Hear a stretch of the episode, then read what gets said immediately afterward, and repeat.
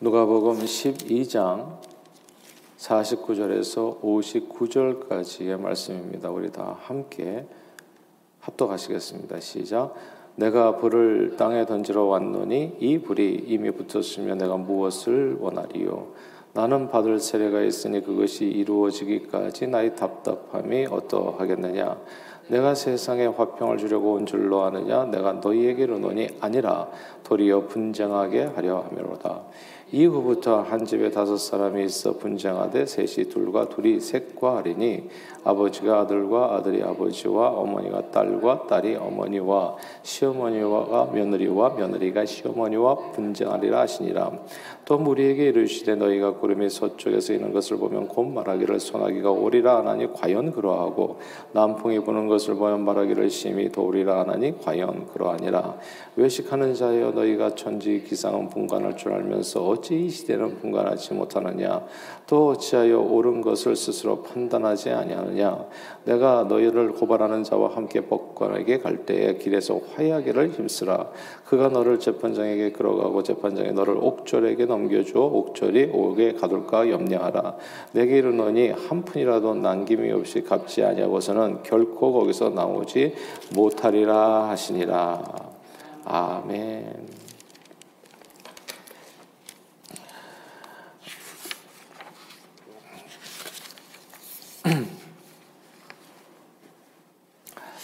사실 오늘 본문을 이렇게 한꺼번에 읽어보면 조금 이해하기가 쉽지가 않습니다. 왜냐하면 예수님께서 서로 이렇게 모순되는 것 같은 이야기를 말씀하셨기 때문입니다. 51절에 보면 내가 온 것은 세상에 화평을 주려 함이 아니라 이제 분쟁하게 하려 함이라 이렇게 말씀하셨거든요. 이게 굉장히 뜻밖의 얘기죠. 우리가 항상 이해하기는 주님은 평강의 주님, 화평케 하시는 주님 이렇게 이해했는데 화평을 주려 함이 아니라 분쟁하게 하려 합니다. 이게 무슨 뜻인가? 이제 이게 이제 질문이 되고요. 아, 그런데 또 58절에선 서로 화해하기를 힘쓰라 이렇게 말씀하셨어요. 분쟁이 뭡니까? 서로 나뉘어 다투는 것이요. 화해는 뭡니까? 서로 용서하며 하나 되는 것이잖아요. 상호 모순된 말씀이 이제 한 이렇게 전체 이렇게 문단 가운데 오늘 이렇게 전체 패시지 가운데 있어서 좀 이해가 쉽지 않은 겁니다. 그러나 이 예수님의 말씀은 예수님의 생애를 이렇게 살펴보면 서로 완전히 반대되는 것 같은 이 말씀이 아, 또 뜻밖에도 쉽게 이해가 되어집니다. 예수님께서는 사실 늘 분쟁하셨어요. 예수님은 늘 바리새인들과 서기관들, 율법 교사들, 그리고 제사장들과 분쟁하셨습니다. 어떻게 보면 사람들과 분쟁했다기보다도 그들 안에 있는 불의와 이제 분쟁했다고 보는 게 좋겠죠. 악과 분쟁한 거죠. 그러니까 정말 악은 죄는 죽기까지 미워하시는 그런 내용이요. 악과는 타협하지 않았다는 거 그런 내용에서 분쟁이 분명히 있으셨습니다. 바리새인들과 서기관들은 늘 예수님을 고소하려고 기회를 엿보았고 예수님은 저들이 외식을 주의하라고 항상 이렇게 그 주의를 환기시키고 아 그리고 그렇게 경고를 하셨습니다. 그리고 끝내 이 바리새인 서기관들 율법학자들 또 그리고 아, 제사장들과의 그 분쟁 가운데 고소를 당하셔서 십자가에 달려 돌아가셨습니다. 예수님이 아, 이분들과 이렇게 분쟁하셨던 이유는 저들이 자기 의를 힘써 내세워서 하나님의 의를 거부하고 자신도 천국에 들어가지 않을 뿐만 아니라 이제 들어가려는 사람들까지도 남도 못 들어가게 했기 때문입니다. 아, 그러나 만약 예수님께서 외식하는 바리새인들과 서기관과 화해했다면 어떻게 됐겠어요? 그들의 악과 화해했다면 이제 이게 변질되어지는 거죠. 우리가 그래서 우리 크리스천들이 이 두 가지를 잘 이해해야 됩니다. 세상에서 살면서 우리는 화평하면서 살아야 돼요. 그렇다고 해서 불의와 화평해서는 안 되는 거죠. 아, 그래서 악과 화평해서는 안 되고 잘못된 일을 아, 이제 우리가 거기서 하나 돼서 진짜 도둑질을 하는 일에 함께 뭐 하나 되자고 해가지고 그렇게 나갈 수는 없는 겁니다. 그러니까 의를 하나님의 의를 따라서 살아가다 보면 아, 분쟁은 때로는 불가피하게 우리에게 아, 주어지는 그런 일이 되어질 수 있습니다. 그러니까 만약에 정말 예수님께서 이 바리새인과 서기관들과 화해하시고 또 화평을 누리셨다면 세리와 죄인들이 친구가 되기는 좀 어려우셨을 거예요. 그리고 안식일 날에 손 마른 사람을 고쳐주지도 못했을 겁니다. 예수님께서는 산상소원 팔복의 말씀에서 그래서 이렇게 얘기하셨지요. 의를 위하여 박해를 받는 자는 복이 있다. 천국에 저들이 것이다. 나로 말미암아서 너희를 욕하고 박해하고 거짓으로 너희를 거슬려 모든 악한 말을 할 때는 너희에게 복이 있다. 이렇게 말씀하셨어요. 그러니까 이 땅에서 이렇게 부딪히고 좀 갈등하고 박해를 받고 어려움을 겪는 경우가 다른 말로 표현하자면 진짜 다투고 나누는 것처럼 보이는 경우가 있을 수 있다는 겁니다. 예수님의 말씀을 통해서 우리는 왜 우리가 분쟁에 휘말리게 되는지 인간관계에 어려움을 겪을 수 있게 되는지를 알게 됩니다. 예수님이 말씀하신 이 분쟁은 뭐 형제 간의 유산 싸움, 뭐 욕심 부려 가지고 이런 분쟁을 얘기하는 게 아니죠. 혹은 서로 당짓고 나뉘어서 다투는 그런 당파 싸움에 대한 이야기가 아닙니다.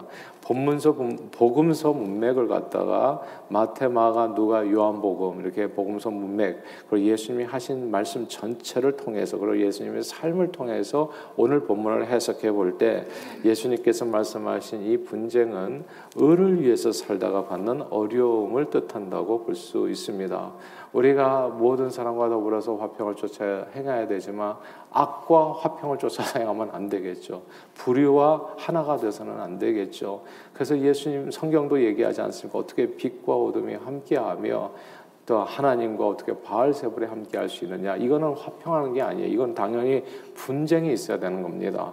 그래서 반드시 나눠야 되죠. 빛과 어둠은 나눠줘야 되는 겁니다. 이런 내용을 얘기하는 거예요. 제가 어렸을 때 저희 이제 설날이나 추석 그리고 혹은 아, 기타 등등의 명절 때가 되면요 약간 좀 불안했어요. 가족 식구들이 다 모이는 그때가 되면 명절 때가 되면 저희 집은 어렸을 때 제가 어렸을 때 제 차례를 지냈어요. 왜냐하면 저희 아버님이 이제 일종의 말하자면 종손이셨기 때문에 집에 다 모여서 이제 차례를 지내는데 이 차례가 제사입니다. 제사상을 이제 앞에다 풍성하게 차려놓고 모두가 다 옷을 갖추어 입어요. 그리고 아침에 하든지 혹은 뭐 시간이 안 되면 저녁에 하든지 근데 보통 이제 새벽에 하죠. 영시에서부터 그때 저녁 새벽에 이제 친척들이 모여서 이제 제사상 앞에 이제 절을 하게 됩니다. 아, 그런데 신실했던 저희 어머니는 이제 제사상 앞에 뭐 신사 참배할 때도 절을 안 하셨다는데 제사상 앞에 고기를 죽일 수는 없었던 거예요. 그래서 절하지 않으셨습니다. 근데 맏며느리셨거든요. 그러니까 이게 되게 위험한 일이에요. 맏며느리가 다 상만 차려놓고 절을 하지 않으니까 분위기가 좋지 않은 겁니다. 쎄한 거예요.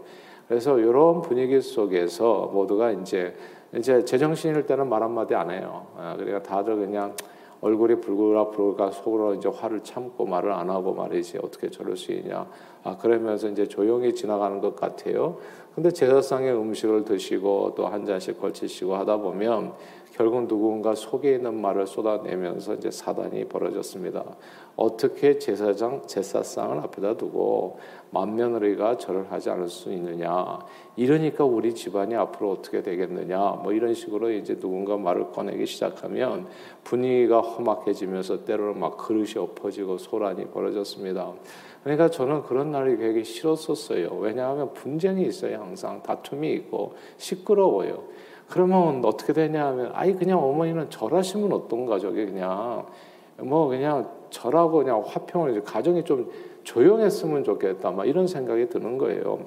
그러나 제사란 게 뭡니까? 해당 조상의 혼백을 모셔다 인사드리고 술과 식사, 차를 대접하는 의식이 제사거든요. 그러니까 저희 어머니께서는 이 일에서만큼은 죽어도 양보할 의사가 없으셨어요. 그래서 제사 날만 되면 가족끼리 나눠줘서 서로 다투었습니다. 참으로 어린 제게 있어서는 진짜 아, 전혀 행복하지 않은 시간이었죠. 불행한 시간이었어요. 참으로 불안했었습니다. 오늘날에도 보, 세요 예수님을 믿고 성과 인격이 변하게 되면 진짜 삶의 스타일이 다 달라지게 돼요. 가치관이 변하게 됩니다.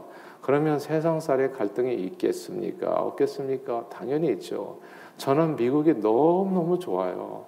미국은 이게 무슨 회식 문화가 없잖아요. 미국은 그냥 자기가 주어진 일만 열심히 하면 끝나잖아요. 집에 빨리빨리 가잖아요. 그래서 가족과 함께 보내잖아요. 정말 미국 문화가 미국에서 살다 보니까 제가 깨닫게 된 게 아주 중요한 거한 가지를 깨닫게 됐어요. 크리스찬 문화와 불교 문화가 뭐가 다른지를 크리스찬 문화와 무교 문화라고 얘기하잖아요. 귀신들 세상이 뭐가 다른지를 우리 한국은 원래 크리스찬 문화가 아니에요. 그렇죠? 크리스찬이 들어온 거죠. 예수님이 이렇게 수입이 된 곳이죠. 그러니까 기본적으로 깔려 있는 사상이 알고 보면 한국은 무당이 맞을 거예요. 예. 귀신이 맞을 겁니다. 거기가. 그러니까 거기에 있다 보니까 그 삶의 스타일이 한국 제가 한국에 있었을 때는 몰랐어요. 예, 그게 귀신들의 문화라는 걸 몰랐어요. 반문화고 이게 그냥 이게 음주 가무죠. 그러니까 말하자면 예. 그게 아주 팽배해 있는 거예요. 그러니까 그러니까 이게 거기서 사, 크리스천으로 살아남으려면 싸워야 돼. 진짜 싸워야 돼요. 예. 피를 흘리면서 그래서 진짜 실제적으로 피를 흘린 사람들이 되게 많은 거예요. 제사상 앞에다 두고 그러니까 근데 미국에 와 보니까 와 그게 없는 거예요. 그게 그냥 다들 빨리빨리 집에 가잖아요. 빨리빨리. 그래서 집에 가서 뭐 회식 가서 부어라 마셔라. 그래가지고 한국에서 있는 그런 가정의 모든 문제가 없잖아요. 여기는 그런 그, 그 마시 그런 그런 술로 인해서 벌어지는 많은 일들이요. 그러나 예수를 믿고 삶과 인격이 변하고 삶의 모습이 가치관이 달라지게 되면 사실 세상살이 갈등을 겪게 됩니다. 술자리에 참석이 좀 힘들어지고요. 더러운 농담이나 험담을 하는 자리에 잘 어울리지 못하게 되고요. 신앙으로 인해서 박해를 얼마든지 받을 수 있고 분쟁에 휘말릴 수 있게 됩니다. 오래전에 이명박 전 대통령께서 서울 시장이셨을 때 한 기독교 행사에서 수도 서울을 하나님께 바친다 이 봉헌서를 낭독해 가지고 또 논란이 됐어요. 그러니까 이게 여러분 아세요? 미국에서는 보니까 부통령 지난번에 펜스 대통령이 어디 가가지고 이 God bless America를 외치는데 아무도 뭐라는 사람이 없더라고 미국은 예, 아무도 오히려 그게 박수 쳐주는 사람이 많더라고요. 정말 하나님께서 어떤 기독교 모임에 가가지고 한국에서 아마 저기 뭐 부통령이나 국무총리나 이렇게 가지고 그렇게 했으면 난리가 나. 우리 여기는 트럼프 대통령이 너무 과도하게 하는 바람에 문제가 됐지만 성경책 들고 막 그렇게 얘기하는 나라잖아요. 진짜 다 다른 나라예요. 그렇죠. 한국과 한국에 지금 심히 염려스러워요. 한국을 위해서 많이 기도해 주세요. 이게 귀신에서부터 나왔는데 다시 지금 귀신으로 돌아가는 느낌이에요. 내가 그땅 자체가 너무 오랜 세월에 우리 한국은 그렇거든요. 그러니까 그때 수도 서울을 하나님께 바친다라고 하는 봉헌서를 낭독하는 바람에 사실 어떤 정치인은 이런 행동을 대권의 눈이 멀어서 종교까지 이용한다고 비난하고 서울시장의 직위를 남용한 행동이라고 공격하고 그 후로 두고 두고 수도 서울을 하나님께 봉헌한다는 내용이 사람들의 입에 오르내리면서 이명박 대통령을 공격하는 빌미가 되었습니다. 기독교인으로서요 자신의 정체성을 확실하게 드러내게 되면 어떤 세상에서는 공격을 당하게 됩니다. 그래서 많은 기독교인들이 세상에선 그저 기독교인이 아닌 것처럼 쓸데없이 분쟁을 일으킬 필요가 없어요. 그렇죠? 물론 지혜롭게 해야 될 부분들이 있는데 그냥 기독교인이 아닌 것처럼 말하고 행동 하게 그 행동하고자 하는 그런 유혹을 받게 됩니다. 그냥 분쟁이 힘드니까 예, 불편하니까 그래서 피하게 되는 겁니다. 그러나 때로 하나님의 사람들은 하나님의 의를 위해서 박해를 두려워하지 않고 태도를 분명히 해야 될 때가 있습니다. 예수님께서는 언제나 자신의 태도를 분명히 하셨습니다. 그렇게 박해를 받으시고 십자가를 지셨습니다. 의를 위해서요, 박해를 받을 수도 있고 분쟁을 겪게 될 수 있습니다. 그러나 주님의 의를 위해서, 그러니까 정말 자기가 잘못해서 박해받고 고난받는 것은 이건 좋은 일이 아니죠. 네. 그러나 애매히 고난을 받아도 정말 정말 하나님을 생각해서 그 고난을 잘 견디면 이는 그에게 복이 된다고요. 주님의 의를 위해서 사는 자에게는 위로가 있고 상급이 있다는 사실을 우리는 잊어서는 안 됩니다. 예수님께서는 의를 위해서 박해받을 때 기뻐하고 즐거워하라. 하늘에서 너희 상이 큼이다고 말씀하셨습니다. 그러므로 늘 주님의 의를 위해서 삶을 들여서 주님을 영화롭게 하는 저와 여러분들이 다 되시기를 주님 이름으로 축복합니다. 그러나 주님은 우리가 언제나 하나님 앞에 서기 전에 이 땅에서 모든 사람과 더불어 화평을 쫓아가기를 원하셨습니다. 그 말씀이 58절이에요. 58절 같이 한번 읽어볼까요? 58절 읽겠습니다. 시작. 내가 너를 고발하는 자와 함께 법관에게 갈 때의 길에서 화해하기를 힘쓰라. 그가 너를 재판장에게 끌고 가서 재판장에 너를 옥졸에게 넘겨줘. 옥졸이 옥에 가둘까 염려하라. 아멘.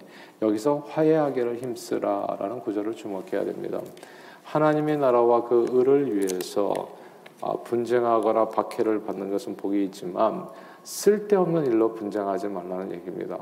쓸데없는 일로 분쟁하는 것은 자기 욕심을 따라 생하다가 시기 질투로 분쟁하거나 이것은 안 된다는 거지요.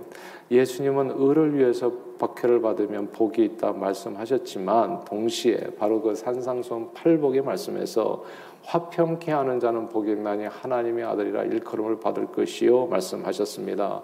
화, 화평케 하는 자가 복이 있어요. 어디를 가든지 특별히 모든 사람과 더불어서 화해를 하셔야 됩니다. 화해는 뭡니까? 용서를 통해서 이루어지죠.